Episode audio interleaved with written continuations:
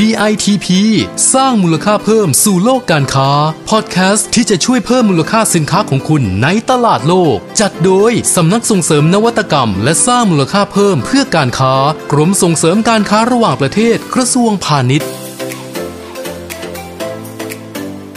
นี่คือ DITP สร้างมูลค่าเพิ่มสู่โลกการค้า ดิฉันประอนุประนุษผู้อำนวยการสำนักส่งเสริม นวัตกรรมและสร้างมูลค่าเพิ่มเพื่อการค้า สวัสดีค่ะ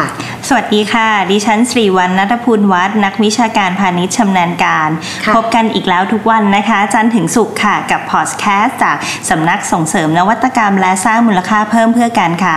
กรมส่งเสริมการค้าระหว่างประเทศ กระทรวงพาณิชย์ค่ะค่ะเพราะยุคนี้นะคะการค้าโลกแข่งขันกันอย่างรุนแรงนะคะ โจทย์ก็ซับซ้อนนะคะเราจะมาช่วยเพิ่มมูลค่า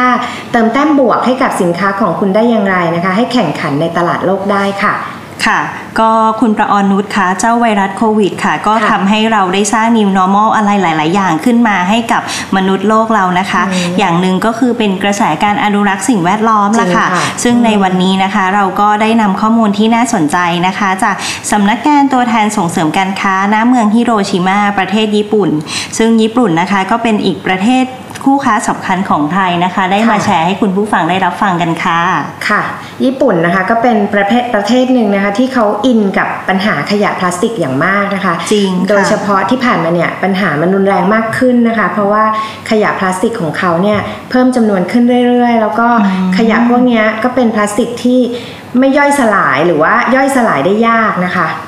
ค่ะ ซึ่งจริง ๆ ปัญหาที่ญี่ปุ่นพบนะคะ ก็ไม่ต่างกับประเทศไทยหรือว่าอีกหลาย ๆ ประเทศเท่าไหร่นะคะ แต่ว่าค่ะญี่ปุ่นก็จะค่อนข้างสาหัสนิดนึงค่ะ ตรงที่เขาเป็นประเทศที่มีปริมาณพลาสติกที่เป็นแบบใช้แล้วทิ้งนะคะ ต่อค่ะคนมากเป็นถึงอันดับ 2 ของโลกรองจากสหรัฐอเมริกาเลยล่ะค่ะค่ะ ซึ่งในจุดนี้เองล่ะค่ะทำให้ญี่ปุ่นนะคะ หันมาจริงจังค่ะในการนำพลาสติกชีวภาพมาใช้ทดแทนกันค่ะค่ะ ตรงนี้ก็ขอขยายความคุณสิริวัลนิดนึงอะนะคะค่ะให้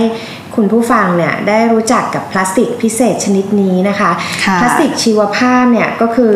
พลาสติกที่เขาผลิตจากวัตถุดิบธรรมชาตินะคะ ส่วนใหญ่เนี่ยก็จะเป็นผลผลิตจากทางการเกษตรอย่างเช่น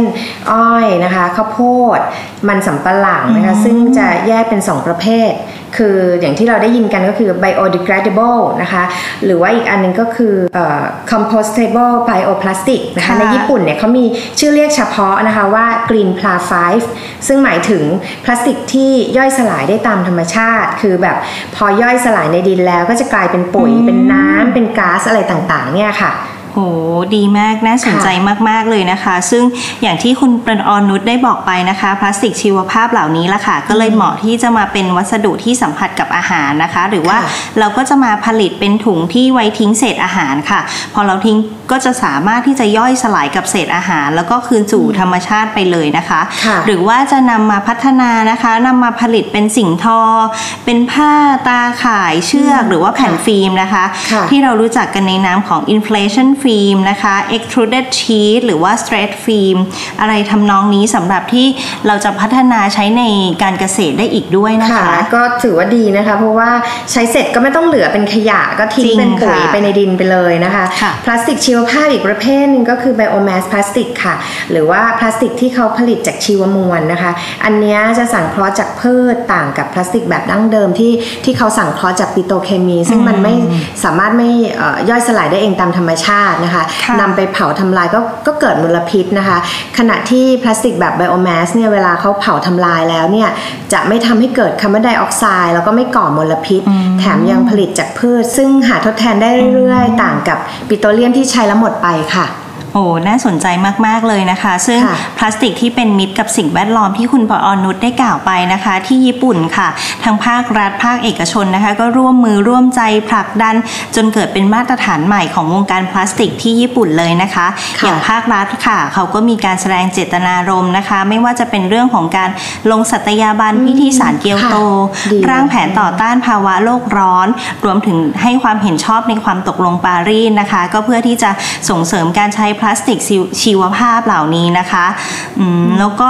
ไม่เพียงเท่านั้นนะคะ ก็ยังมีการกำหนดให้ผู้ใช้นะคะค่ะห้ามให้ถุงพลาสติกฟรีกับลูกค้าด้วยละค่ะค่ะและถ้าลูกค้าต้องการอันนี้ก็จะต้องจ่ายเงินให้ได้คุณถุงพลาคุณสติกเนาะนะคะเอออันนี้ใช่คุณค่ะคุณใช่นะคะใช่ค่ะค่ะ ส่วนภาคเอกชนญี่ปุ่นนะคะเขาก็ไม่มีงอแงค่ะ เพราะว่าเขาก็ร่วมมือเต็มที่นะคะอย่างห้างอีออนซูเปอร์มาร์เก็ตรายใหญ่เนี่ยเขาก็เริ่มใช้ถุงพลาสติกชีวมวลตั้งแต่ปี 2011 นะคะแล้วก็เริ่มเก็บเงินค่าถุงพลาสติกกับลูกค้าในแผนกอาหารเนี่ยตั้งแต่ปี 2013 นะคะค่ะหรือซูเปอร์มาร์เก็ตอย่างอิโตโยคาโดะนะคะก็เปลี่ยนมาใช้พลาสติกเอ่อ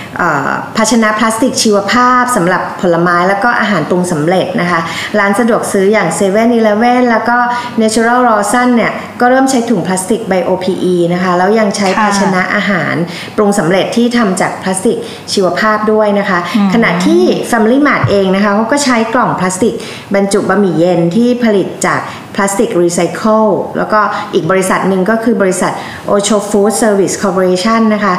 ซึ่งเขาก็เป็นกิจการร้านบะหมี่ชื่อดังเนี่ยค่ะเขาก็ใช้หลอดพลาสติกที่ย่อยสลายได้ แล้วก็ใช้ช้อนพลาสติกชีวมวลใน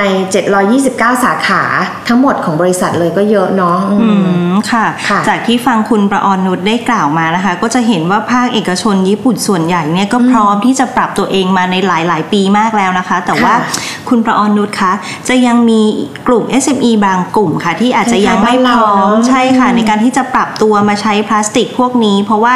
ก็ต้องยอมรับนะคะว่ามีค่ะต้นทุนที่สูงขึ้น ซึ่งในจุดนี้ค่ะดิฉันเห็นว่าการวิจัยการสร้างนวัตกรรมอะไรใหม่ๆเนี่ยค่ะค่ะจะช่วยทำให้ต้นทุนในเรื่องของพลาสติกชีวภาพราคาถูกลงนะคะค่ะซึ่งตรงนี้ค่ะ ผู้ประกอบการไทยนะคะ สามารถที่จะขอรับคำแนะนำได้จากหน่วยงานวิทยาศาสตร์ในบ้านเรานะคะ เช่น สถาบันมีหลายวิจัยหน่วยงานเลยวิทยาศาสตร์ และเทคโนโลยีแห่งประเทศไทยค่ะ เพราะว่าถ้าเรายิ่งส่งเสริมการใช้เยอะๆมากขึ้นนะคะ จะทำค่ะให้เกิด economy of scale ราคาต้นทุนต่อหน่วยก็จะถูกลงด้วยค่ะ จริงค่ะ ทีนี้นะคะนอกจากที่เรามีวัตถุดิบผลิตพลาสติกชีวภาพอยู่เยอะและแล้วนะคะในประเทศไทยเนี่ยทั้งอ้อยข้าวโพดมันสำปะหลังนะคะค่ะล่าสุดค่ะเอ่อสำนักงานพัฒนาวิทยาศาสตร์ และเทคโนโลยีแห่งชาติ หรือว่าที่เราได้คุ้นๆชื่อกันว่า สวทชเนี่ยเขาก็สามารถทำถุงพลาสติกจากมันสำปะหลังได้แล้วนะคะ เลยคาดกันว่าจะมีการขยายการผลิต แล้วก็ความต้องการพลาสติกชีวชีวภาพเนี่ยจะเพิ่มมากขึ้นนะคะ ตรงนี้ก็ถือว่าเป็นโอกาสของผู้ผลิตผู้ส่งออกนะคะ ที่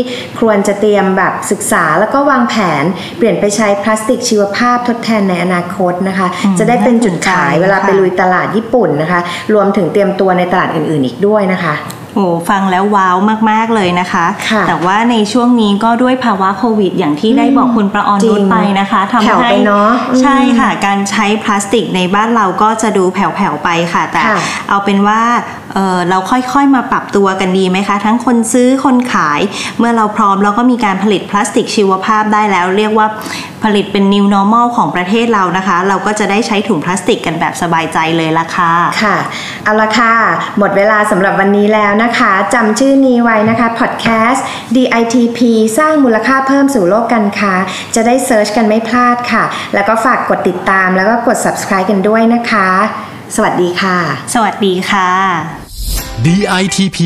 สร้างมูลค่าเพิ่มสู่โลกการค้า ติดตามข้อมูลข่าวสารและกิจกรรมดีๆ เพิ่มเติมได้ที่ www.ditp-design.com หรือสายด่วน 1169